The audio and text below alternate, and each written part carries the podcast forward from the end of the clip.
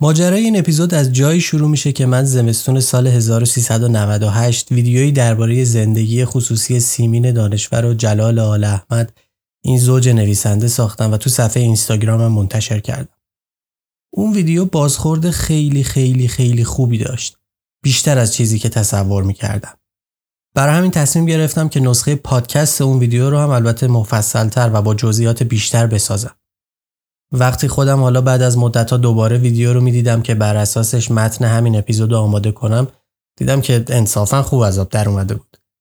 اگه اون ویدیو رو ندیدید اصلا قصه نخورید چون قراره که همین حالا اون روایت رو مفصلتر بشنوید. همین اول کار تشکر کنم از امیرعلی و الهه که صداشون رو در طول این اپیزود خواهید شنید. پادکست چنین شد در قالب مستندهای روایی از آدمها و وقایع و مکانها و فرهنگهایی میگه که قصه ها و ماجراهای شنیدنی دارن. من حسین صبحانی هستم و این چهارمین اپیزود چنین شده.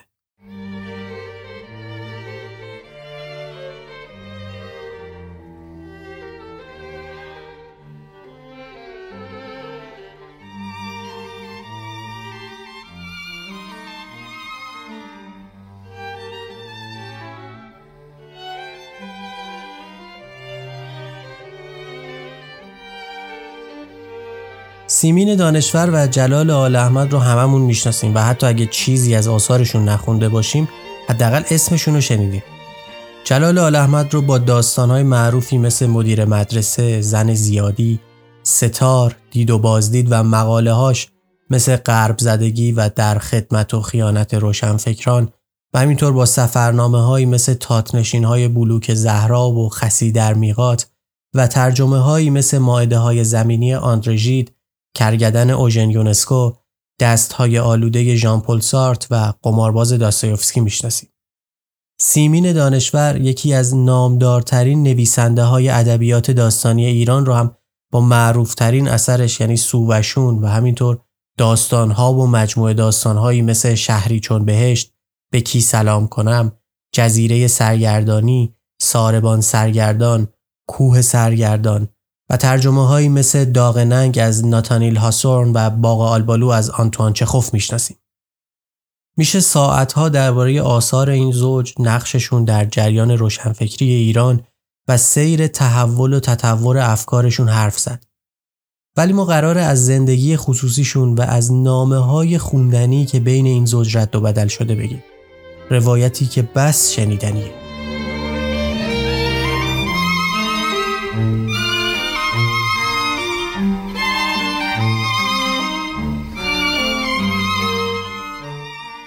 اگرچه انگار قبلتر هم سیمین دانشور و جلال آل احمد برخوردهایی داشتند اما گویا در سال 1327 برخوردی سرنوشت ساز در اتوبوسی که از شیراز به تهران می‌رفت اتفاق افتاد. این دو نفر همدیگر رو در اتوبوس دیدن و باب آشنایی از همینجا باز شد. القصه این همسفر شدن همان و یکدلی همان و دو سال بعد ازدواج همان. سیمین در مطلبی به نام شوهر من جلال ماجرای این آشنایی رو توصیف کرده. جلال و من همدیگر را در سفری از شیراز به تهران در بهار سال 1327 یافتیم و با وجودی که در همان برخورد اول درباره وجود معادن لب لعل و کان حسن شیراز در زمان ما شک کرد و گفت که تمام این گونه معادن در زمان همان مرحوم خاج حافظ استخراج شده است باز به هم دل بستیم.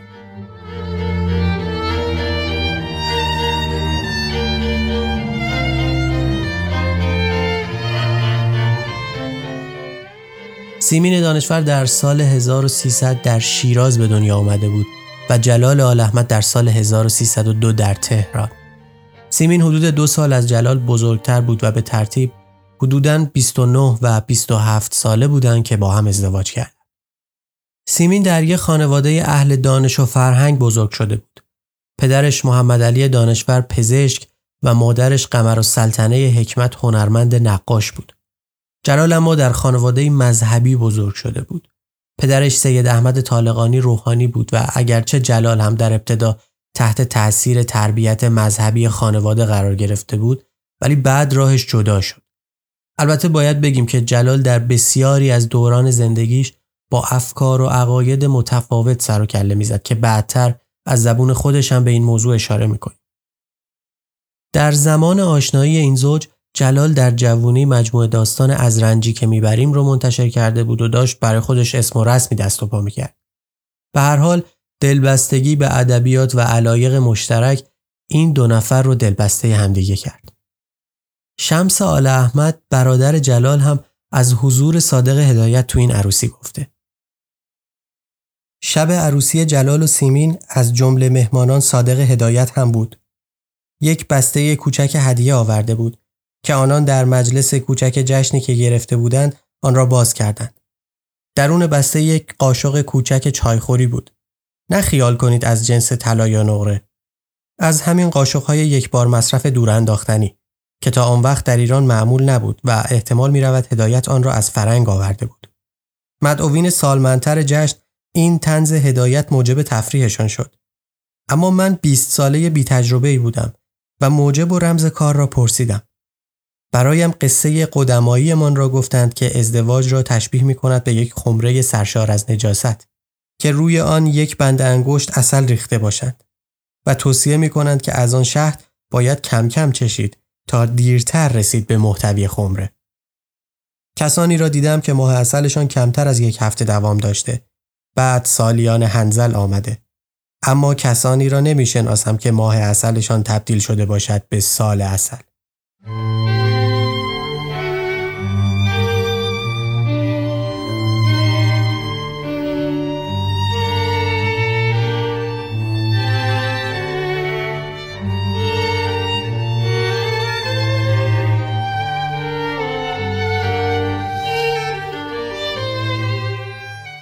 از مهمونای عروسی گفتیم ولی جای یک نفر تو این عروسی خالی بود. سیمین میگه روابطش با پدرش در ابتدای زندگی ما گاه به قهر و گاه به مهر آمیخته بود. چرا که پدر و فرزند هرچند از دو راه می رفتند ولی از نظر شخصیت بسیار شبیه هم بودند. پدرش روحانی قرص و حتی لجوجی بود و تحمل کوچکترین تردیدی را نداشت. مدتها پیش از آشنایمان جلال خانه پدری را ترک گفته بود. واضح است که چنین کفرانی به عقیده پدر در خور بخشایش نبود. حتی او نمی توانست با ازدواج پسرش با زن مکشوفه چون من موافقت داشته باشد. این بود که روز کنان ما به اعتراض به قوم رفت و ده سال تمام به خانه پسرش پا نگذاشت. سیمین فارغ و تحصیل دکترای ادبیات فارسی بود و دو سال بعد از ازدواج در سال 1331 برای تحصیل یک ساله در رشته زیبایی شناسی آزم آمریکا شد. نتیجه این یک سال دوری و مفارقت چندین و چند نام است که از این زوج باقی مونده. اگرچه قبل از این سفر زندگی سیمین و جلال خالی از مجادله و کش و قوس نبود اما در بیشتر این نامه ها آتش فراغ شعله وره و احساسات رقیق این دو عاشق اونقدر در این نامه ها جاریه که انتخاب کردن از بینشون کار ساده ای نیست. عزیز دلم نازنینم سیاه سوخته بیمر چرا این هفته کاغذ نداده ای؟ از روز پنجشنبه که کاغذم را پست کردم تا به حال در انتظارم و تا به حال هیچ خبری از تو نشده. حتی دیگر مادر و خواهرم فهمیدن که از دوری تو پدر من در آمده است. میدانی که اینجور مطالب صمیمی را من کمتر با آنها در میان می‌گذارم. ولی کار اینقدر خراب شده که اموها هم فهمیدن. یعنی آنها هم درک کردند. دلشان برایم سوخته و قول دادن که پس از ایام قتل گاه گداری سری به من بزنند. ولی چه فایده؟ آیا اینها می توانند جای تو را پر کنند؟ باور می کنی که یک دنیا هم نمی تواند جای تو را پر کند؟ و به هر صورت چرا کاغذ نفرستاده ای؟ و شاید فرستاده ای و به دست ما نرسیده. آیا کاغذهای من تا به حال رسیده؟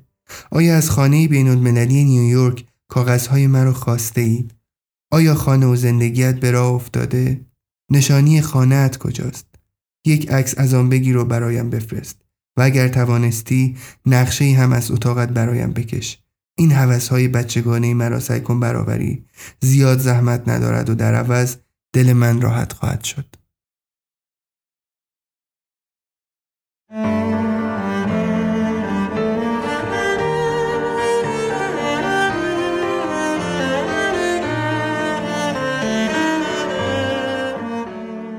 جلال عزیزم باز کاغذت نرسیده است و باز روغن چراغ روح من ته کشیده است یعنی دست و دلم به هیچ کاری نمی رود. باور کن هرگز نمی‌دانستم پست تا این حد در زندگی بشر تأثیر دارد. عزیزم خوشبختی بشر به چه تارهایی بسته است خاصه برای آنها که بیشتر با روح خود زندگی می کنند و کمتر با بدنشان. امروز سه ماه و هجده روز است که از تو دورم. چقدر اوقات به کندی می گذرند.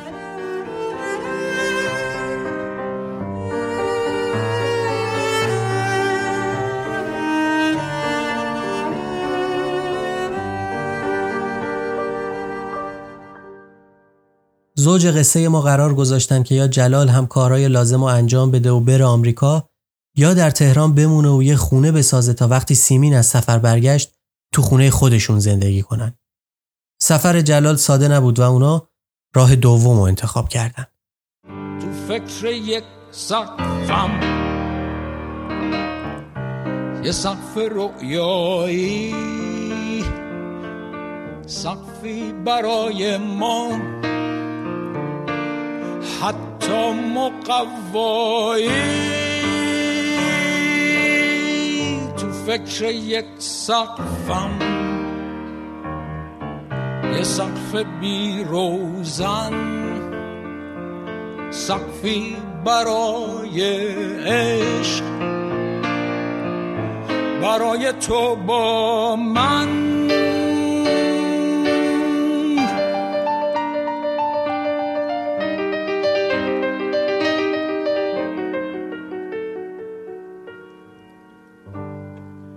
سقفی اندازه قلب من و تو واسه لمس تپش دل و پسی برای شرم لطیف آینه ها واسه پیچیدن بوی اطلسی زیر این سقف اگه باشه پر میشه از گرمای تو.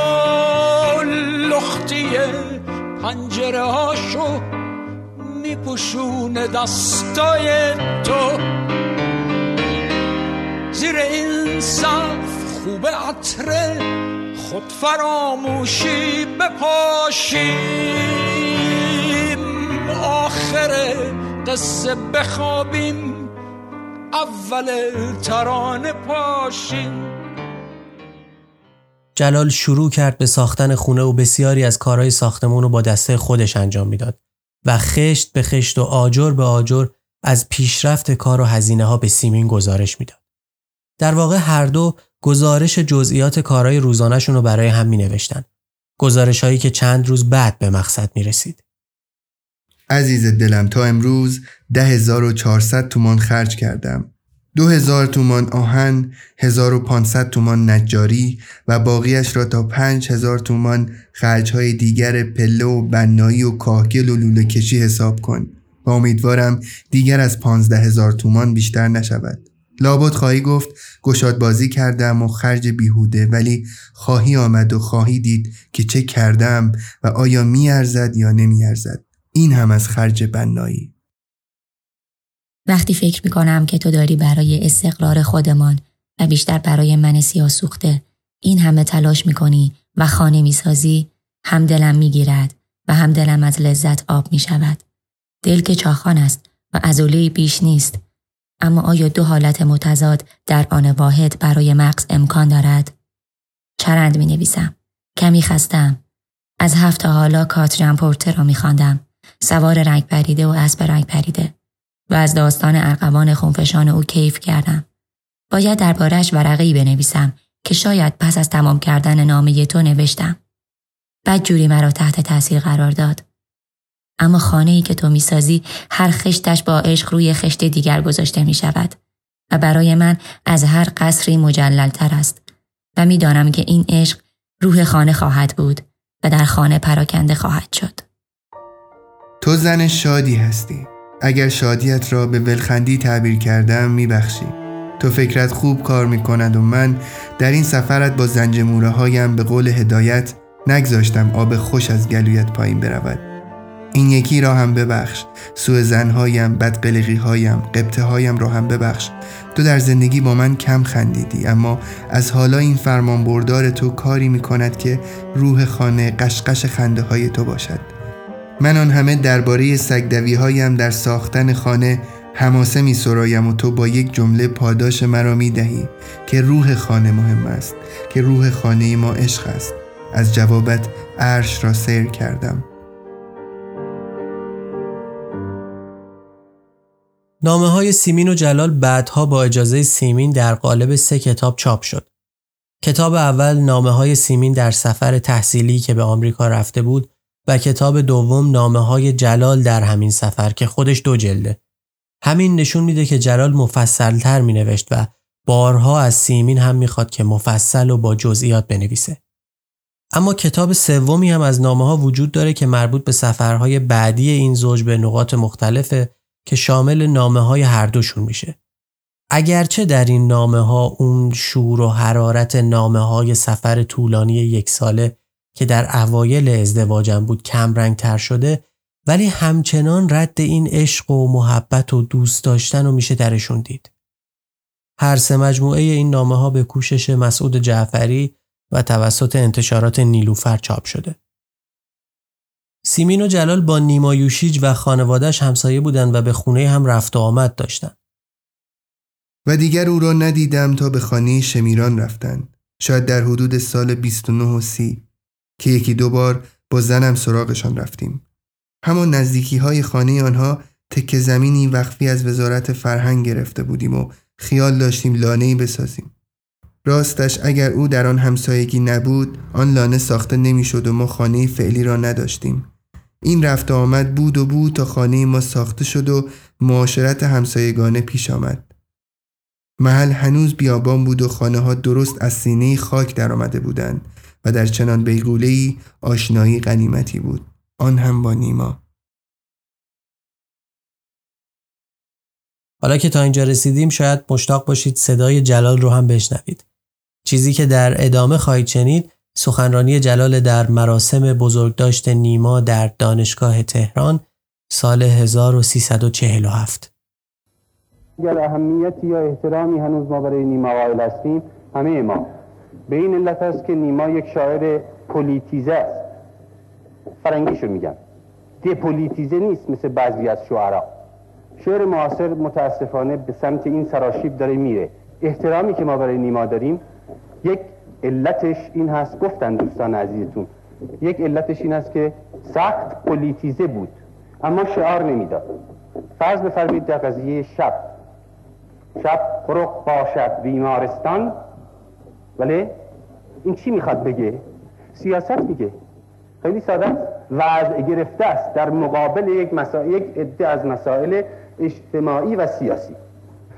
اما اینکه هنر چیست و آیا نیما هنرمند بود یا نبود و شعرهای معاصر که راه او رو میپیمایند یا نمیپیمایند هنرمند هستند یا نه من راستش از حرفای گنده زدن خوشم نمیاد. هنر آدمی زادی که پر می‌خوره و میخوابه این حتما آمبولی می‌گیره. یعنی خونش لخته میشه میتره که این بعد را بیفته حرکت کنه. یه کاری انجام بده. این حضرات هم یه چیزایی از این اجتماع می‌گیرن. پسش میدن رئیس. تو اینا رو هنر می‌شناسی علی جون. نمی‌شناسی علی جون. اما یکی از اتفاقات مهم زندگی این زوج بحرانی بود که به یکی از سفرهای جلال مربوط میشه. قبل از اینکه بخوام توضیح بیشتری بدم باید بگم که ما به این بخش از زندگی سیمین و جلال صرفا داریم از روی نامه های این زوج نگاه می‌کنیم. ما در متن زندگی اونا نبودیم.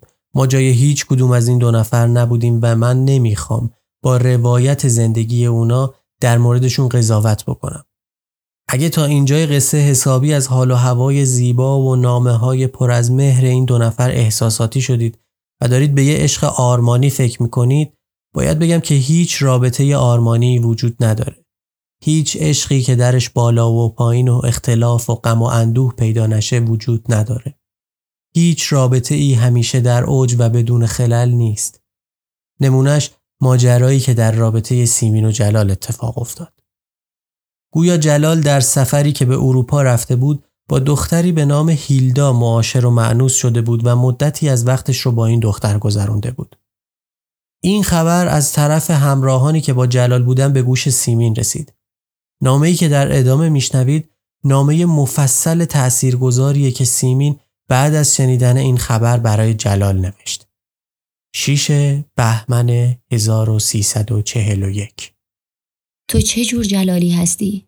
در این چندین و چند سالی که با هم بوده ایم باید متوجه شده باشی که من هرگز کوزه کسی را نشکسته ام و در کوزه هر کس که از من خواسته به حد توانم آب ریختم و اگر تلنگری زده به کوزه نامردان بوده. اما نامردها معمولا کرگدنهایی هستند که با کوزه بی آب ترکدارشان می توانند همچنان به وقاحتشان ادامه بدهند. اما دست کم به گمان خودم در کوزه تو بیش از همه آب ریختم و حالا تو از تمام دنیا تنها کسی هستی که کوزه مرا احتمالا زدی شکسته ای. هرچه در نامه های قبلی اشاره کردم کنایه زدم تا بلکه خودت به حرف بیایی و توضیحی را که به من مدیونی خودت بدهی متوجه نشدی و همهش را به حساب درد فقدان خواهرم گذاشتی یا فکر کردی به قول خودت گندگوزی می کنم قافل از اینکه دردها در بستر زمان به افسون خود زمان بستری می شود و این درد حاصل از شکستن گوزه من به دست تو هم در زمان بستری خواهد شد. حتی برایت نوشتم که دو نامه در پازدهم دی ماه به من رسیده که آشفتم کرده. اما تو به طور جدی از من مطالب نامه ها را نپرسیده بودی. پست هم دیگه از چشمم افتاده. چرا که پست می تواند خانمان برانداز هم باشد. روز پانزدهم دیما دو نامه به من رسید. یکی به زبان فارسی و با خطی خوش و بی امضا که در هشت دیماه نوشته شده بود دیگری به زبان انگلیسی و با کاغذ رسمی مارکدار که در 28 دسامبر نوشته شده بود و امضای کسی را داشت که تو در نامه هایت به او اشاره کرده بودی. هر دو از آمستردام پست شده بود و حالا هم نامه سوم به زبان فارسی و با همان خط خوش که لندن فرستاده شده و مطالب نامه اول را تایید کرده. خواندن این نامه ها پیکنیک نبود. نوشتن این نامه هم که قسمت عمده اش را از دفتر یادداشتم رو نویس می کنم پیکنیکی نیست و احتمالا خواندن آن هم برای تو پیکنیکی نخواهد بود. اول فکر کردم نامه ها را به شمس نشان بدهم ولی دیدم او چه گناهی کرده که همه بارهای تو را به دوش بکشد و علاوه بر اینکه او طرف تو را خواهد گرفت. بعد به فکر ویکی افتادم که ناگزیر او هم طرف مرا می گرفت. بهتر دیدم به ملکی رو بیاورم و خودم خودم را دوشنبه به خانهشان دعوت کردم.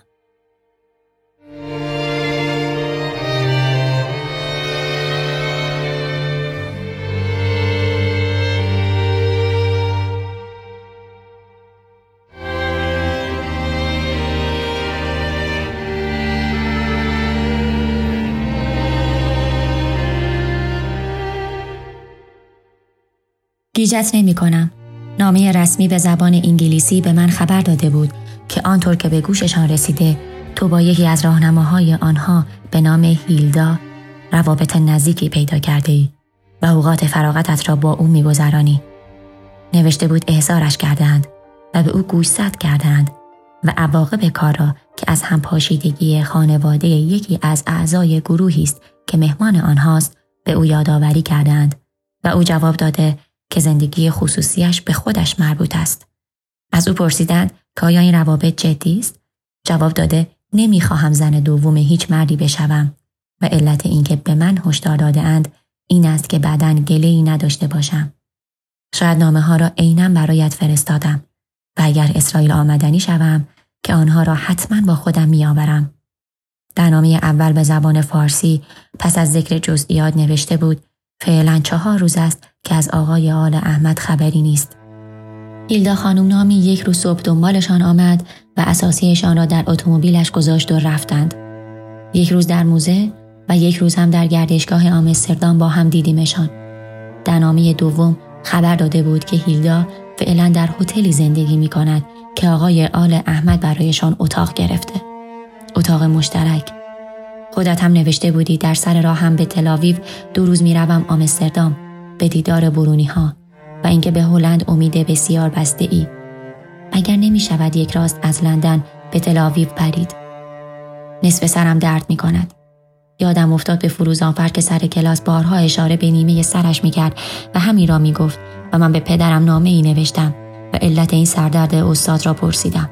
جواب داد میگرن است و فارسی آن صدا است و بخور استخدوس و کشیدن استخدوس را به جای سیگار تجویز کرد. می‌روم همین بخور را می دهم.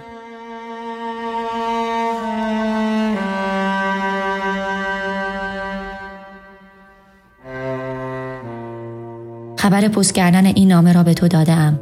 اما شک نگذاشته از پستش بکنم و اگر نکردم تو لابد نامی مفصل 23 دی ماه مرا به حساب این یکی خواهی گذاشت. خلاصه رفتم خانه ملکی. سبیه خانومم بود. جریان را برایشان گفتم و نامه ها را دادم دست ملکی. گفت چشمم ناراحت است. به علاوه انگلیسی نمی‌دانم.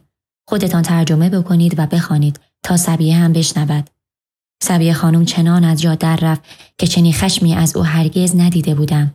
تقریبا جیغ می‌زد و در میان اشک و جیغ یادآوری کرد که اولین شبی که تو مرا به خانه ملکی برده بودی تا به عنوان زن آیندهت به آنها معرفی بکنی او مرا به بهانه سالات درست کردن به آشپزخانه کشانده و گوشزد کرده که زن یک مرد سیاسی شدن کار آسانی نیست گفته من تجربه کردم بایستی دم به دم با گردن کج و با یه پاکت میوه و قابلمه نهار از این زندان به آن زندان بروی و با شکم بالا آمده التماس بکنی.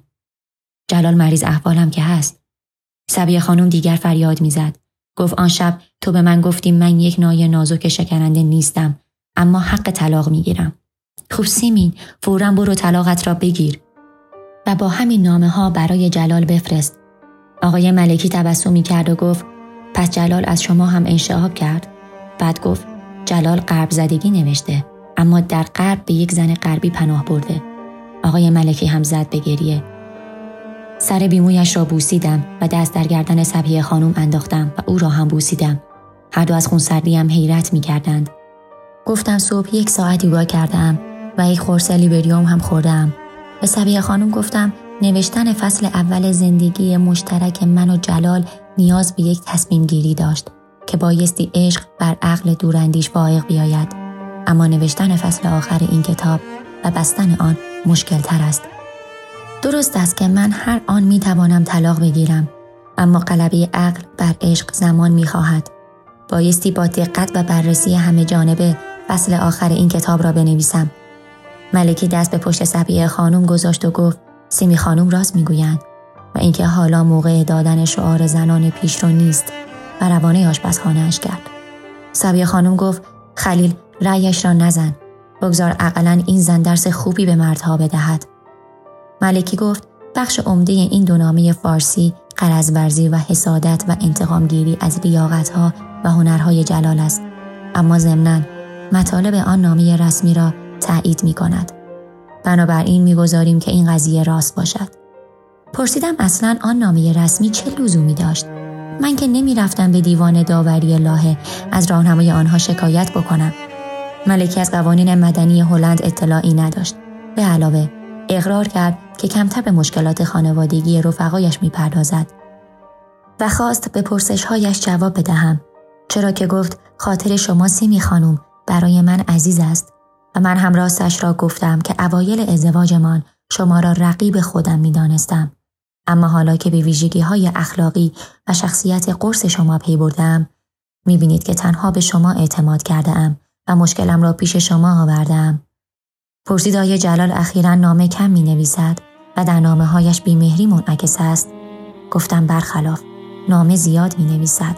حتی در نامه های اخیرش از اوایل این سفر بیشتر مهر می که شاید علتش این باشد که احساس گناه می کند.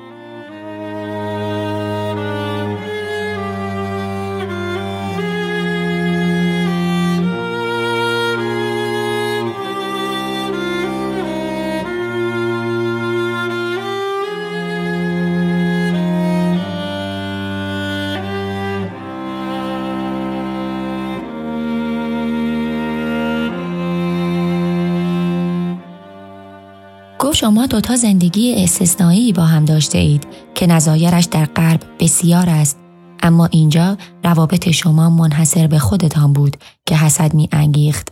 آیا اینجور روابط دلیل عشق صادق هر دوی شما به یکدیگر نبوده؟ جواب دادم از طرف خودم مطمئنم. از طرف جلال به طور صد درصد نه وگرنه در عرض چهار ماه اینجوری وا نمی‌داد. من خانه را پناهگاه ایمن و امنی برای او ساخته بودم. از کجا جلال مرا برای همین تأمین زندگی نمی‌خواسته؟ ماست و اصل صبحانش مرتب، سیگار و مخلفاتش آماده، پذیرایی از مریدانش به کمال، آب میوهش مهیا و ملکی افسوده با حد اقل کمک اقتصادی از طرف جلال. گفتم لابد شما هم می‌خواهید بگویید که جلال مرا برای مال و منال دنیا و لیاقتهایم نگه داشته بوده. بعضی از دوستانش هم همین عقیده را دارند. حتی اشاره هایی هم به حضرت خدیجه و حضرت محمد هم کرده اند. اما جلال همیشه جوابشان می‌داد که سیمین آیشه من است. البته جلال تعهدهایی در برابر مادرش داشت و به یکی دوتا از خواهرها هم گاهی کمک مالی می کرد. پرسید آیا به همین علت زیاد سرش افسار می زدید؟ گفتم مگر می شود سر جلال آدمی افسار زد؟ می خواهید بگویید که حالا جلال قصد دارد این افسار را پاره بکند؟ به هیچ وجه افساری در کار نبود. برعکس زیادی آزادش گذاشته بودم و بر سر مال دنیا هم میان ما من و توی در کار نبود. گفت می‌دانید که جلال میان رفقا به سید جوشی معروف است و من هم گفتم که اپریم مرا زن عاشق صدا می کرد. گفت اگر جلال هنوز عشقی به شما داشته باشد از این به بعد این عشق آخوندی خواهد بود. گفتم و در آن صورت من نیستم. پرسید وقتی جوشه می‌شد شما مقابله به مصر می کردید؟ گفتم وقتی جوش می آورد گاهی زبان ماریم را به قول خودش به کار می انداختم. آدم اگر زیاد تحمل بکند آخرش فرو می رود. اما بیشتر وقتها به حال خودش با می گذاشتمش. من می دانستم یکی دو ساعت بعد پشیما می شود. و آنقدر کلمات محبت آمیز می گوید و عشق می ورزد که از دلم در می آورد. از شما چه پنهان. گاهی کش می دادم که دادهایش را بزند تا بعد عشقش را ابراز بدارد. گفت حالا بپردازیم به اینکه بر سر این دوراهی که شما هستید چه بایدتان کرد. به من شما روال معمول نامه هایتان را ادامه بدهید. اما گاه اشاراتی بکنید و کنایاتی بزنید. فعلا طلاق نگیرید. من به وسیله ازری ترتیب مسافرت شما را به اسرائیل دادم. نامه ها را با خود به اسرائیل ببرید. و مثل دو شخص متمدن که هر دو هستید با هم قضیه را حل کنید. جلال انسان ارزنده ای است. ایدئالیست هم هست. بچه ها آمدند و نهار خوردیم. خورشت قیمه که فقط سبیه خانوم بلد است بپزد. اما ما ستا خیلی کم خوردیم و من تقریبا سالات خوردم. سکوت ما پیروز را متوجه کرد و از من پرسید خاله سیمین اتفاقی افتاده؟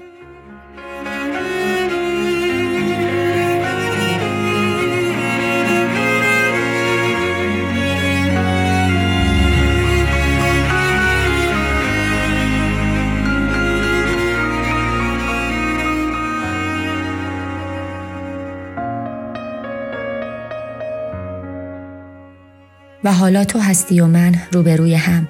آیا این واقعیت جدی است؟ تو که همیشه به شجاعت آشکار اعتقاد داشتی و من نداشتم به آشکار بودنش. چرا شجاعت نکردی و خودت حقیقت را برایم ننوشتی؟ راست است من گفته بودم اگر لازم است کاری بکنی بکن. فقط نگذار من بفهمم. چرا که در این بحرانی که در آن هستم احساس بدبختی می کنم اما تو چنان آشکارا به هیلدا رو آورده ای که حتی رؤسایش هم فهمیدند. چرا مرا واگذاشتی؟ ای آقای عربیدان لمازا ترکتنی تو که میدانی من ایوب نیستم هرچند تو هم خالق من نیستی چرا خنده را از لبان من زدودی در آمریکا که بودم به یک مهمانی معصومانه رفتم و به تو هم نوشتم که من ام کردی و به ناچار انزوا گزیدم با یک معلم پیروپاتال رفتم به قصد پست کردن نامه برای تو. آنقدر به من زن بردی که حتی امتحان آن معلم را ندادم. در یک از نامه های همین سفرت اظهار نگرانی کرده بودی که نکند محبت من به خواهرزاده هایم از محبت من به تو بکاهد و غیره. حالا خودت، خود خودت، آیا سرمایه قطبی یا تقوای ده دوازده ساله در زندگی با من و یا چند ماه فرنگ رفتن آنقدر دیولوپ مترقیت کرده که چنین کرده ای؟ یا شاید برای آخرین بار برای آزمودن بچه دار شدن به این زن رو آورده ای؟ اولین بار که سر و کله این زن در نامه هایت پیدا می شود وقتی است که می نویسی زنی چهل و پنج ساله و بسیار مهربان راهنمای ما است. جلال دو بچه دار نمی شوی. آن هم از زنی چهل و پنج ساله. هرچند بسیار مهربان باشد. دکتر تاد در آمریکا به من گفت و گفت که خود من مثل یک گاو ماده سالمم. دکتر آلفردی یا آلفردو اسمش درست یادم نیست. در وین به خودت گفته بود و تو از همان مطب دکتر به من تلفن کردی و خبرش را دادی و پرسیدی آیا هنوز هم تو را می‌خواهم و من با تو میاد در آموزشگاه پرورش اسب در وین گذاشتم و ساعتها با هم نشستیم و اسبهای اصیل را تماشا کردیم که با موسیقی میرقصیدند و اسب پرنس علی خان جایزه برد. کاش الان یکی از آن اسبها اینجا بود و من سوارش می شدم و چهار نل می تاختم و موهایم را باد پریشان می کرد و ناگزیر نبودم این نامه را بنویسم. یادم است در ایام نامزدی از تو پرسیدم چرا از پدر و برادر بزرگت بیزاری؟ برایم گفتی که پدرم زن دوم گرفت.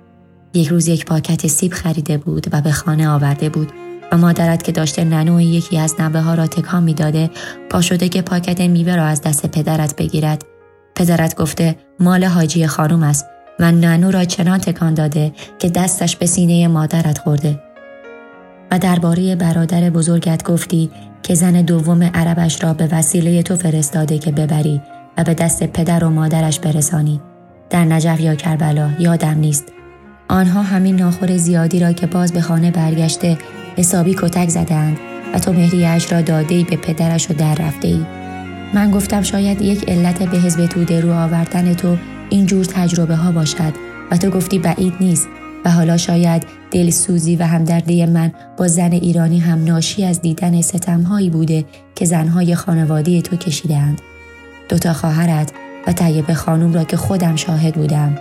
خواهر بزرگت وقتی شوهرش آن دختر قصاب را گرفت دو بار تریاک خورد. تازه دلم برای آن دختر قصاب هم می سوزد. به خانه بخت رفتن او یعنی کلفت خواهرت شدن که قوم رفتیم و به چشم دیدیم. و خانم خانم ها که خواهر شوهر سوگلی من بود رنگ آج بود. من سر سفره بودم و هر دومان خانه ما. در خیابان ایران شهر بودیم. تو صبح خواهرت را برده بودی پیش دکتر وسوقی و سینه اش را معاینه کرده بود. و شک برده بود که قده هایش بدخیم است. هنوز هم این فکر از کلم بیرون نمی رود که چرا دکتر وسوقی که حاضق بود و هست زیر بغل و سینه خواهرت را بر نداشت. تو خواهرت را آوردی خانه ما و به من اشاره کردی که حالش را جا بیاورم. تو به من لقب دلواکن داده بودی. یادت هست؟ من برجستگی قده را در سینهاش لمس کردم و خواهرت گفت که زیر بغلم هم هست. دست گذاشتم. قده ها به اندازه یک عدس پراکنده بودند. از خواهرت پرسیدم از کی متوجه این قده ها شده ای؟ گفت خیر سرش با صفت بدتری به کار برد. شوهرش را می گفت دختری را که در مشهد دوچرخه سواری می کرده دیده گرفته خانه آورده بود. یک روز خواهرت سر حوز وضو می گرفته دختر او را دیده و به آن مردکه گفته تو که زن به این خوشگلی داری. و دختره گذاشته و رفته. خواهرت می گفت بعدش مرا برد مشهد. پرسیدم به هوای دختر است؟ گفت نه. مثلا خیر سرش برای عذرخواهی بعد مرزی خانم با مهدی و حسن آمدن زیارت خلاصه کنم یکی از بچه ها گم می شود و خواهرت گفت که از حرس و جوش گم شدن بچه به سینه زده و متوجه شده. میدانی چرا دو بار خواب گلستان را دیده ای؟ زیرا همان کاری را کرده ای که گلستان کرده. اما بدان من نه فخریم نه مادرت نه خواهرهایت و نه طیب خانوم. من از تو جدا می شوم. من ممکن از آدم کوچکی باشم اما آنقدر حقیر نیستم که به حقارتم بدهم. چقدر روی من سرمایه گذاری شده تا به این مرحله رسیدم؟ چند هزار صفحه کتاب خواندم چند هزار ورق یادداشت برداشتم چند صد ساعت کلاس را تحمل کردم و ادعاها و غرورم هم یقینا تو کمتر نیست. من ادعا می کنم که طرفدار اطلاع زن ایرانی و احقاق حقوق او هستم. هر کس هر حرفی می‌زند اول خودش باید عمل کند. من می توانم و باید الگوی زن ایرانی باشم و اگر الگو هم نباشم این الگو را در برابر چشمان زن ایرانی قرار می دهم. نشانشان می دهم که آن زندگی که به شما تحمیل شده غلط است. این تن دادن ها به ستم، این زجرها که شما می کشید، این وابستگی ها همش غلط اندر غلط است. شاید سیلی از سر من گذشته باشد و از این سیل شسته و رفته بیرون می آیم و در این مرز تازه آدم نوعی زن نوعی می شوم و به زن ایرانی تفهیم خواهم کرد که بایستی زن نوعی بشود. من یک خشت کهنه از یک بنای مخروبه نیستم که بنا را فرو بریزند و خشت را خور کنند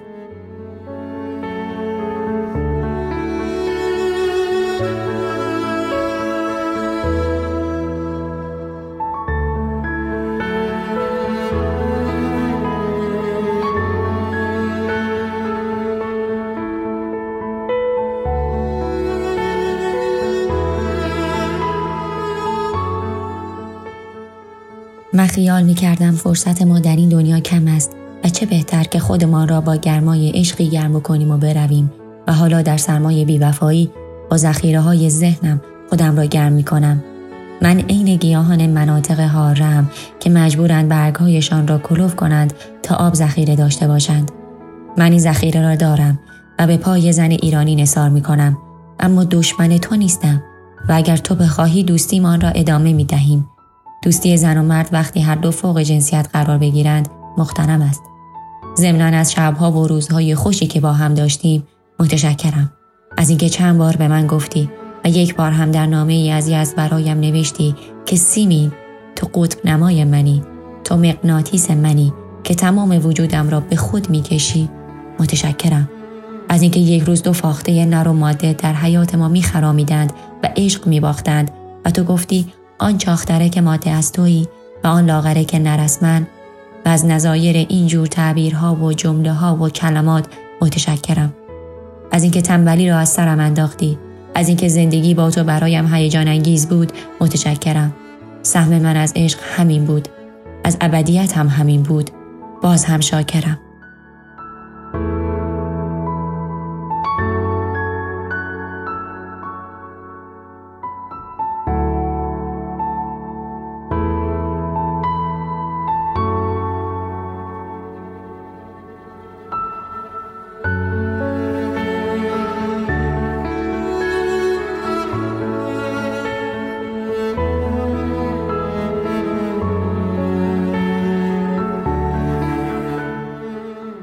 شش صبح روز بعد واکسن وبا زدم و تبم 38 درجه است. همین امروز این نامه را پست می کنم. و کارهایی که بایستی فعلا بکنی. اگر این نامه در لندن به تو رسید و اگر در آمستردام چون پشت پاکت به شرط نبودن تو در لندن نامه را پاس دادم به آمستردام به آدرس و توسط همان مردی که نامه رسمی را نوشته و این یک نوع جواب او هم هست. به هر جهت چه لندن چه آمستردام چه بخارا و چه برخ فورا به سفارت ایران برو و وکالتی به شمس بده برای انجام کارهایت در تهران مشخصات شمس را از پروندهش در مؤسسه باستانشناسی درآوردم و برایت می نویسم. شمس الدین سادات آل احمد فرزند حاج سید احمد طالقانی شناسنامه شماره 392 صفر صادره از بخش 8 تهران ما در اسرائیل سفارت نداریم و اسرائیل را به صورت دو فاکتو شناخته ایم. این را ازری به من گفت که به اشاره ملکی سخت برای مسافرت من به تلاش افتاده. بعد هم به آمستردام که رفتی با هیلدا ازدواج کن. پول کافی با خودم میآورم. سنجاق برلیانی را که آقای حشمت الممالک شب عروسی امان به من هدیه کرد و یک کاسه و بشقاب گل مرغی را به وسیله بمان فروختم. از اسرائیل پیش زنت برگرد و می توانی به وسیله پیتر اوری یا دیگران و حتی جمالزاده کاری بگیری و اروپا بمانی. اینها دیگر به خود از مربوط است و دم آخر بهتر از خفقان بگیرم و آقا بالا سری نکنم. اما من شاید همان پنج روز که برنامه مشترک با تو دارم در اسرائیل ماندم و شاید هم اصلا نیامدم. طلاق من کار نیم ساعت است و نیازی نیست به عقیمیت تو اشاره بشود. به هر جهت اینجا به کمک شمس خانه را و قسمت عمده اسباب خانه را که حالا دیگر روحشان را از دست دادند میفروشیم و سهم تو را شمس برایت دلار میفرستد. مهریه هم از تو نمی‌خواهم.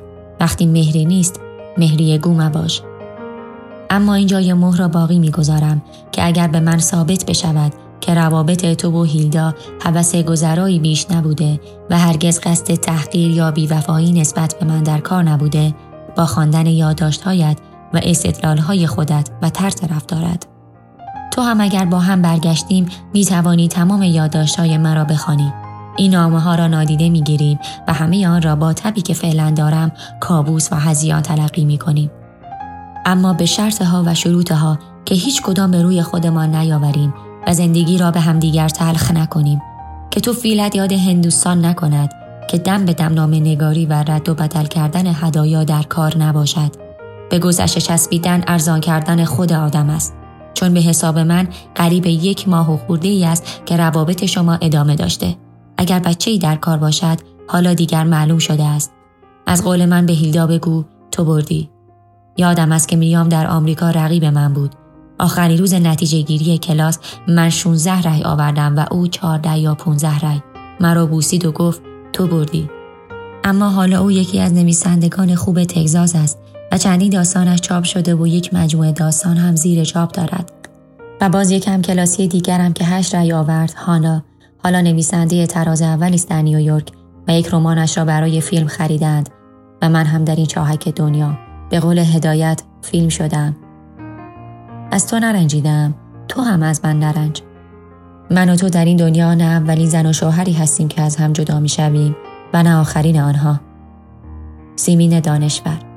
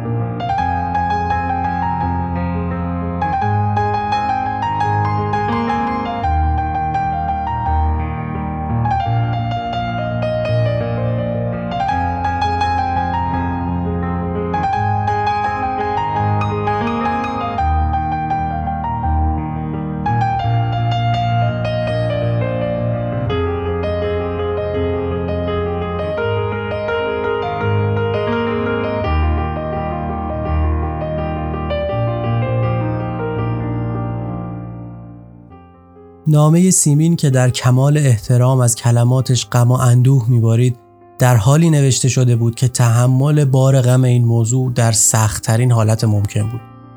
اما ماجرای این زوج اینجا تموم نشد. در نامه هایی که در طول چند ماه بعدی بین این زوج رد و بدل شد می‌بینیم که چند بار دیگه اشاره هایی به این ماجرا میشه که در ادامه بخشهایی از اونا رو میشنوید. ولی بازم باید تکرار و تاکید کنم. ما صرفا داریم از روی نامه ها به این قضیه نگاه می‌کنیم. تازه اونم نسبتا پراکنده و صرفا داریم کلیات موضوع رو می‌بینیم. در صورتی که هر ماجرایی هزار جزء کوچیک داره و نمیشه خیال کنیم که صرفا با خوندن و شنیدن این چند نامه از همه چی خبر داریم. بشنوید از نامه هایی که چند ماه بعد نوشته شد. نوشته بودی پشیمان نیستی که رفته ای. معلوم است. اگر همیشه به جای تعارف اینجور به سراحت حرف بزنی خیلی بهتر است. و نوشته بودی که هیچ شباهتی به ده سال پیش نداری و البته مضمون جمله این است که در اثر زندگی با آدمی مثل من چنین و چنان شده ای و آن حرفها که توی دعواها می‌زنیم. ولی انصاف بده که پس از ده سال هر جوانی مسنتر می شود و یک تجربه ده ساله گاهی یک جوان را به پیری هم میرساند. میدانی که صحبت از احتجاج نیست. من همه چیز را درباره خودم میپذیرم و گذشته از این لایق همین وضعی بودم که دارم. خودم خواستم که اینجور باشد و جور دیگر نباشد. از سرنوشت و حکم قضا در این میان خبری نیست و من پای این خواسته ایستادم و هیچ وقت هم ذهن نزدم. و این جوری بوده که تو همیشه در من از کاهی کوی ساخته ای و دنیا را به خودت تنگ کرده ای اصلا نمی‌دانم چرا اینها را می نویسم و که چه چه چیز را می خواهی ثابت کنی مرد و به که به زنی که باز فرصتی یافته تا از تو بگریزد و در عین حال نمی‌داند به که بگریزد. میدانی سیمین صحبت از لوس کردن خود نیست یا از رمانتیک شدن یا دیگری را به قور چکانی به حال خودت واداشتن. شهید نمایی مزخرفترین نوع تقاضای ترحم است ولی دلم گرفته است. جای اونس خالی است. حاصل چهارده سال زندگی ما این اونس بوده است و آن وقت مجبوریم گاهی اینجوری از دست هم بگریزیم. میدانی صحبت از این نیست که چرا تو رفتی. حماقت بود اگر نمی‌رفتی. ولی اینجای قضیه مرا میسوزاند که می‌دانم که اگر می‌گفتم نرو گوش نمی‌کردی. و تو میدانی که من هرگز چنین نهی نمی‌کردم. ولی اونس که جایش را به غربت داد همه این آرزوهای نهان بیدار می شود یک آدم همین ملغمه تضاد هاست نمی‌خواهم ادا در بیاوری و از خواندن این کاغذ خودت را ناراحت شده بدانی و بعد جوابش رو بدهی و الخ که همچه شدی و همچه بلکه می‌خواهم اینها را بخوانی و بدانی که این مرد چجوری دارد خودش را برای خودش وصف می‌کند. من گاهی فکر می‌کنم که یک عمر وا خوردم سرخورده و وازده شدم. گیر کردم میان ادب و سیاست و از هر دو ماندم. گیر کردم میان مدرنیسم و عهد بوغی بودن و باز وازده شدم. گیر کردم میان قناعت انزوا و جبروت قدرت و باز سرخوردم نه این را دارم و نه آن را. گیر کردم میان عشق و عقل. حالا فورا نروی سراغ آن زنک که دیگر خبری ازش نشد که نشد. قرضم عشق است. با جمله توابعش. از احساس مالکیت و انحصار طلبی و تقاضای اطاعت صرف و غیره و عقل که مدارا طلب است و آزادی دهنده و رعایت کننده طرف و غیره. و آن وقت باز درماندم. و این آخری که آن اتفاق افتاد از گفته ها و نوشته هایت درآمد. فعلا بس است.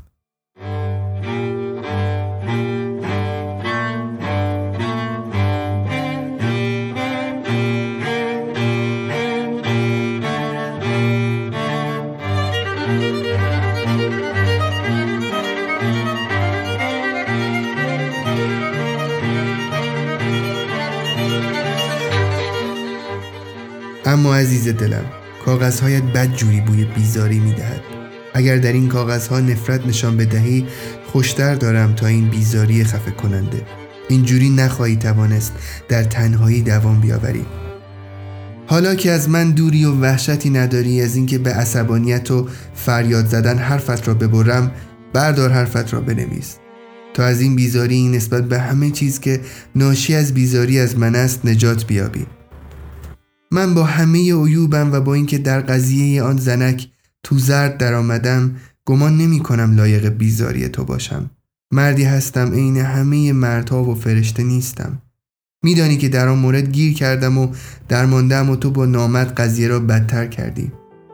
این حرف را گفته ایم و شنیده ایم و به تو قول دادم که تمام شده است و حالا می نویسم که تمام شده است. تا حالا از این قضیه و قضیه خواهرت کوه احدی ساخته ای و دنیا را به خودت حرام کرده ای من اگر دیواری بودم پشت تو ایستاده و هنوز همان دیوارم. هنوز می‌توان به این دیوار تکیه کرد. و حال که من خود در این احساس متکا بودن خودم تردید دارم. آن دیوار نریخته. من عوض نشدم. محبتم به تو هرگز کم نشده. نمی‌خواهم بگویم چه حالی دارم که ناراحتت کنم. و اگر در صفحه پیش هم می‌بینی خشنم می‌فهمی که ضعفی را در آن خشونت بیان می‌کنم. می‌دانم که نسبت به تو بیوفایی کردم ولی فقط یک بار و از زور ناچاری و حتی پیغمبران هم از این بیوفایی در امان نماندن حتی مسیح. آخر من دیگر چه کنم که تو آن داستان را فراموش کنی؟ چون هیچ علت دیگری برای این بیزاری تو نمی‌توانم بیابم. مراجعه کن با آنچه در صفحه قبل نوشتم و ببین که آخر این مرد هم گرفتاری هایی دارد و الخ و بگذار این کاغذ از نو پیمانی باشد میان من و تو. و این را نه از این نظر می‌گویم که سفر را به خودت خراب نکنی و الخ بلکه به قول خودت باز فرصتی یافتیم که سند کتبی به دستم بدهیم و دور از عصبانیت و رگ گردن حرف بزنیم. من و تو زن و مرد مدرنی هستیم. با تمام آن وجوه و کشش ها که آن روز در فرودگاه گفتیم و شنیدیم. هر دم مواظب باشیم که با کدام کنش و با کدام جهت همدیگر سر و کار داریم و سعی کنیم همدیگر را نیازاریم و تو با این کاغذهایت مرا میآزاری. علاوه بر اینکه خودت از آزردگی به بیزاری رسیده ای و بیزاری یک حالت پسیو آزردگی است و تو چرا اگرسیو نباشی. دست کم نسبت به من بشو نه نسبت به دیگران. فکر من هم نباش. من در همان زندگی معنوس احاطه شدم که می‌شناسی. همه چیزش مهیاست جز علت وجودی اونس که تو باشی.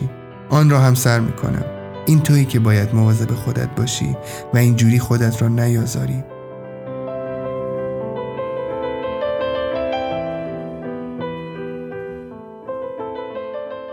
عزیز دلم جلال دومین کاغذ تو دیروز رسید. کاغذی که پس از سفر گرگان نوشته بودی. اما معلوم بود که نه حالت خوب است و نه این تنهایی اجباری و حتی سفر از روی ناچاری دردی تو را دوا کرده است. کاغذت آنقدر غمگین و سرد بود که نگو. نه بوسه ای نه ذکری از بابایی نه سلامی نه علیکی نه ابراز محبتی. و امروز دو بار پستخانه رفتم تا مگر کاغذ بعدی را دریافت دارم که معلوم است نمی بایستی به این عجله منتظر باشم. اما خودت وعده یک کاغذ مفصل را داده بودی.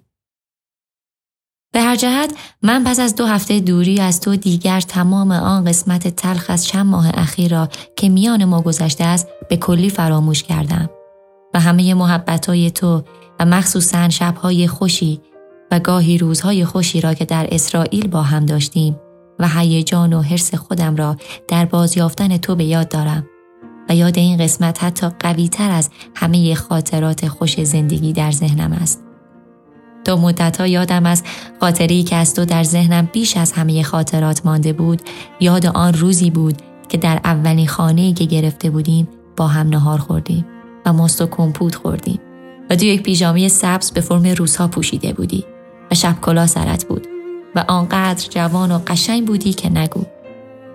اما حالا بهترین خاطره من از تو فردای شبی است که در تلاویو که شبش با هم دعوا کرده بودیم و من تا صبح نخوابیده بودم و نصف شب گریه کرده بودم و تو نوازشم کرده بودی و صبح هر دومان آنقدر آرام بودیم و آنقدر خوش و آنقدر خود را نزدیک همدیگر می‌دیدیم درست عین کبوتری جفتش را بازیافته است.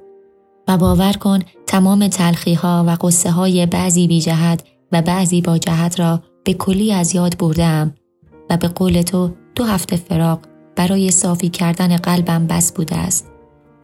و حالا اگر میدانی این تلخی ها تقصیر من بوده ازت عذر می خواهم و امیدوارم مرا ببخشی. همه حسدها و به قول خودت زبان نیش ماریم و آن بر سکم و غیره را ببخش و بیا از نو عشق ببرزیم و چرا از این محبت عظیم که داریم استفاده نکنیم؟ محبت عظیم نزدیکی فوقالعاده ما به همدیگر است. گذشته از یک عشق دو ساله و گذشته از چهارده سال زندگی مشترک که خوشیهای خود را داشته و خاطرات خوشش بر خاطرات تلخش میچربد. اگر تو فکر می‌کنی من از فهم تو قاصرم مطمئن باش و بدان که در دنیا دیگر کسی را نخواهی یافت که بیش از من تو را درک کند. و من هم می‌دانم که اگر تو نتوانی مرا بفهمی دیگر هیچ کس را در دنیا نخواهم یافت که مرا به اندازه تو بفهمد. دیشب و امروز همش درباره تو فکر کردم. همش برایت توی دلم شعر گفتم و این کفترهای بیشماری که روی چمنهای جلوی اتاقم دم بدم با هم بغبغو می کنند همش مرا به یاد تو انداخته.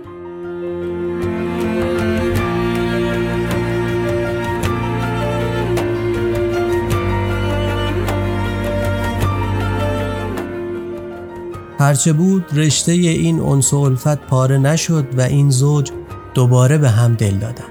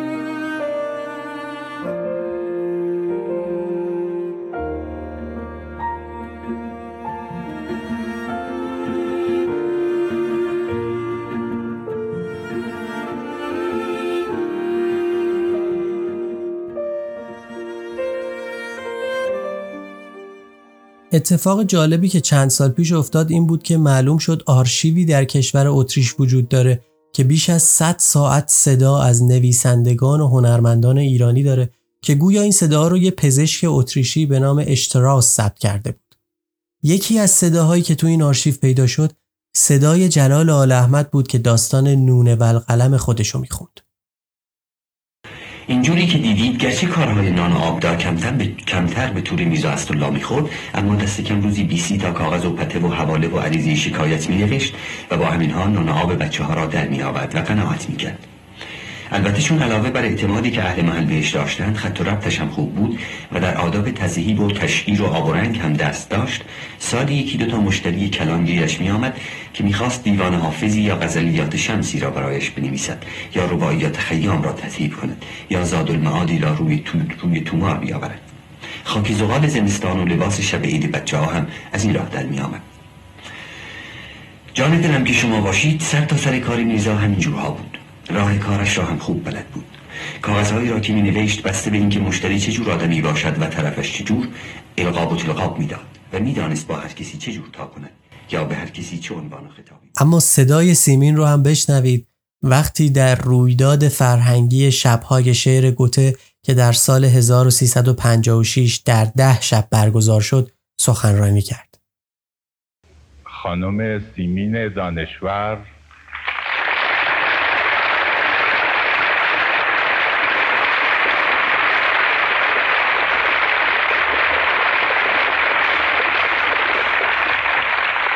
مگ من توفم؟ هم خودش خانم سیمین دانشوره برای ما هم یادگار جلال آل احمد.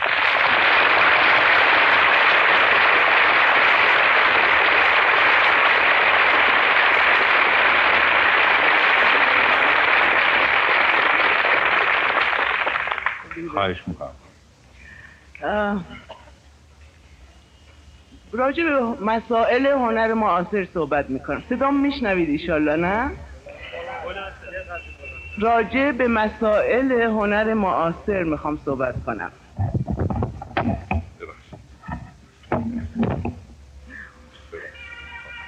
با این کلام متین آغاز می‌کنم که ربش رحلی صدری و یفقه قولی.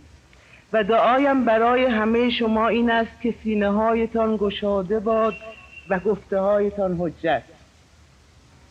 قصد دارم مسائل هنر معاصر را در جهان و در کشورهای جهان سوم و از آن جمله در کشور خودمان به اختصار بررسی کنم. در اپانیشادها تدوین شده در هزاره اول پیش از میلاد مسیح در هند به این پرسش ازل و ابد برمیخوریم عالم از چه به وجود می آید و به چه منتهی می شود و این پاسخ ازل و ابد را هم می خانیم که عالم از آزادی به وجود می آید در آزادی می آساید و در آزادی منحل می گردد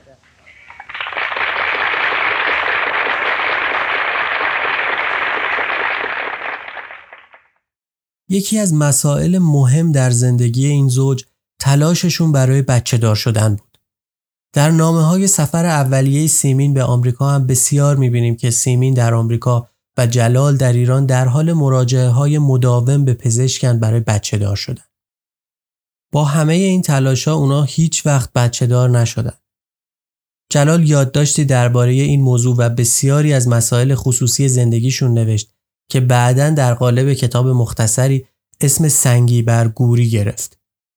جلال یادداشت رو به سیمین داد که بخونه و این توصیفات و ذکر جزئیات برای سیمین آزاردهنده بود. البته این کتاب در زمان حیات جلال منتشر نشد. سالها بعد برادرش شمس آل احمد این کتاب رو منتشر کرد و واکنش سیمین سکوت بود. کتاب با این جملات شروع میشه. ما بچه نداریم. من و سیمین. بسیار خوب. این یک واقعیت. اما آیا کار به همینجا ختم می شود؟ اصلا همین است که آدم را کلافه می کند. یک وقت چیزی هست. بسیار خوب هست. اما بحث بر سر آن چیزی است که باید باشد. بروید ببینید در فلسفه چه تومارها که از این قضیه ساختند. از حقیقت و واقعیت.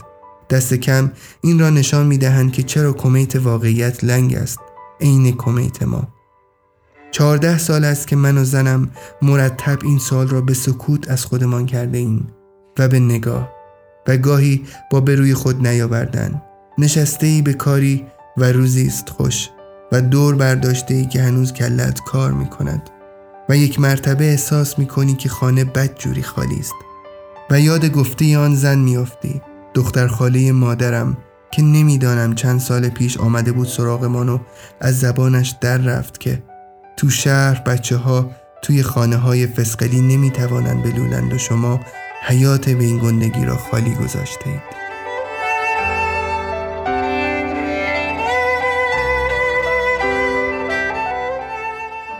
عمر جلال طولانی نبود و در سال 1348 وقتی فقط 46 سال داشت در اثر سکته در باغچه ای که در اسالم گیلان داشتن از دنیا رفت.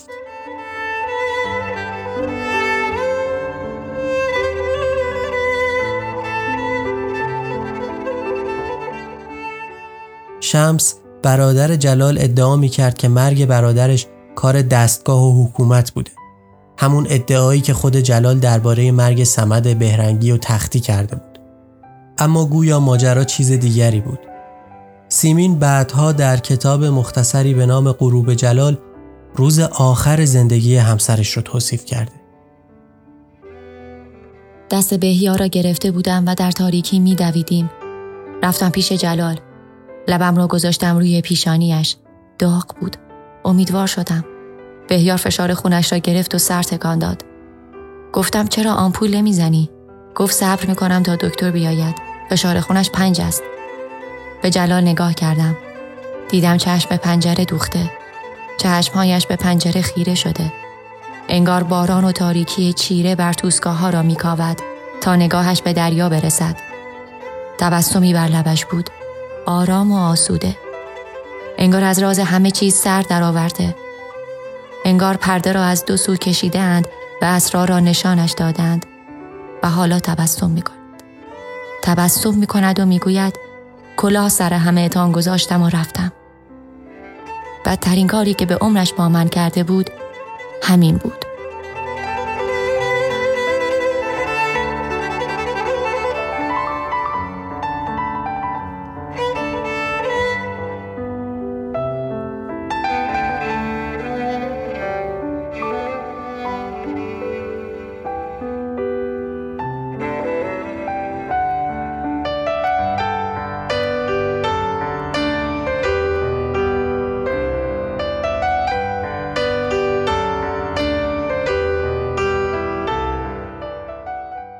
دکتر عبدالحسین شیخ به خانه مهین آمدیم و من جریان واقعه را برای دکتر شیخ گفتم.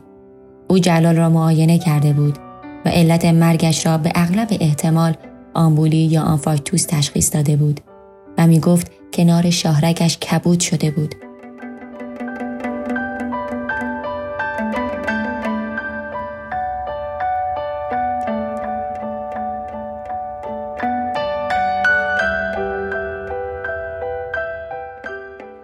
جلال همه عمرش به نظر من باغبان بود. باغبان خاننده هایش، باغبان شاگردهایش که به آنها مثل یک درخت که می روید و رشد می کند نگاه می کرد. باغبان هر که را که می دید و استعداد نهفتهی در او کشف می کرد. آن استعداد را به رخش می کشید و باغبانی می کرد تا ببالد. نمی‌دانست که خودش گل است و عمرش هم گل. دست کم برای من که چنین بود.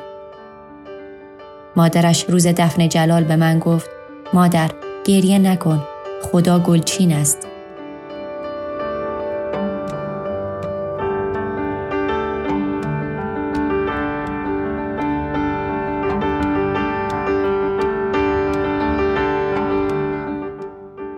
دکتر خبرزاده همه را متقاعد کرد که بگذارند برای آخرین بار با جلال ودا کنم. نه کشیدم و نزاری کردم. قول داده بودم. بوسیدمش و بوسیدمش. در این دنیا کمتر زنی اقبال مرا داشته که جفت مناسب خودش را پیدا بکند. مثل دو مرغ مهاجر که همدیگر را یافته باشند و در یک قفس با همدیگر هم نوا شده باشند و این قفس را برای هم تحمل پذیر کرده باشند.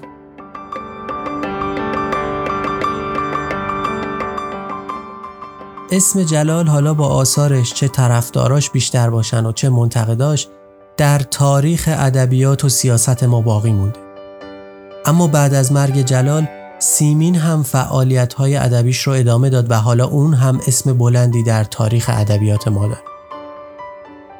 اگرچه شاید در دوره ای اسم جلال بر سیمین سایه انداخته بود اما آثار سیمین اونقدر اهمیت دارن که این همسر جلال آل احمد نیست که موندگار شده بلکه خود سیمین دانشوره سیمین تا آخر عمر در همون خونه که جلال ساخته بود و امروز در محله دزاشی به تهران زندگی کرد و در سال 1390 در 90 سالگی از دنیا رفت.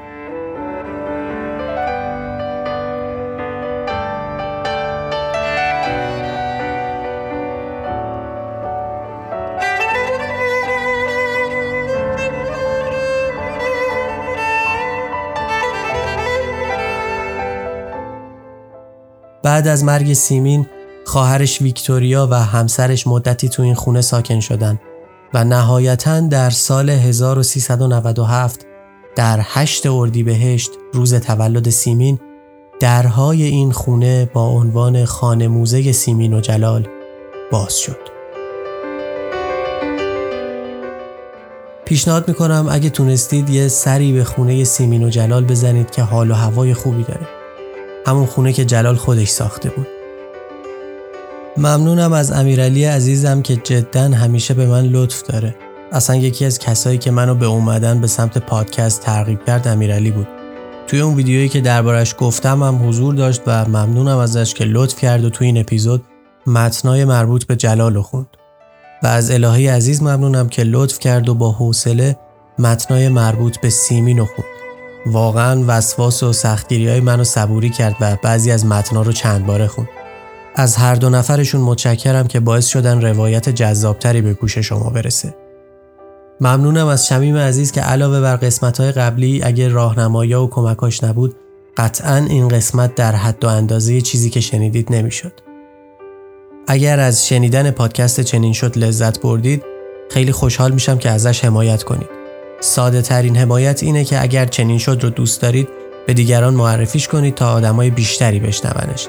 اگر هم دوست داشتید که از این پادکست حمایت مالی بکنید می‌تونید تشریف ببرید به صفحه چنین شد در وبسایت حامی باش که لینکش رو تو توضیحات همین اپیزود می‌بینید و با تایپ کردن مبلغ مورد نظرتون به صورت ریالی یا ارزی از چنین شد حمایت بکنید. در ضمن منتظر خوندن نظراتتون در اپلیکیشن هایی که قابلیت نوشتن نظر دارن مثل Castbox و Apple Podcast هستم. همینطور در صفحه اینستاگرام چنین شد که اونجا عکس‌ها و ویدیوهای مرتبط با هر اپیزود رو خواهید دید.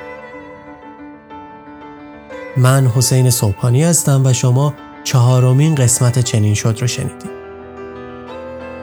و قصه زوج قصه ها سیمین دانشور و جلال آل احمد چنین شد.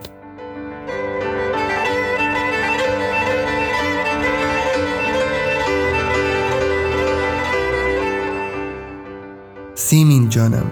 امان از این عصرهای انتظار و امروز پست آمد و از تو کاغذی نبود. عزیز دلم جلالکم.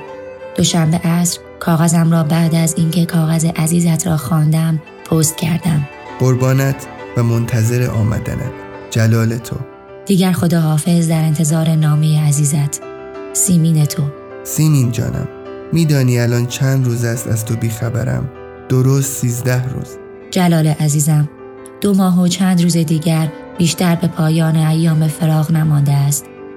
اجالتا به امید دیدارت هرچه زودتر. سیمین تو جلال تو چشم به راه تو و سلام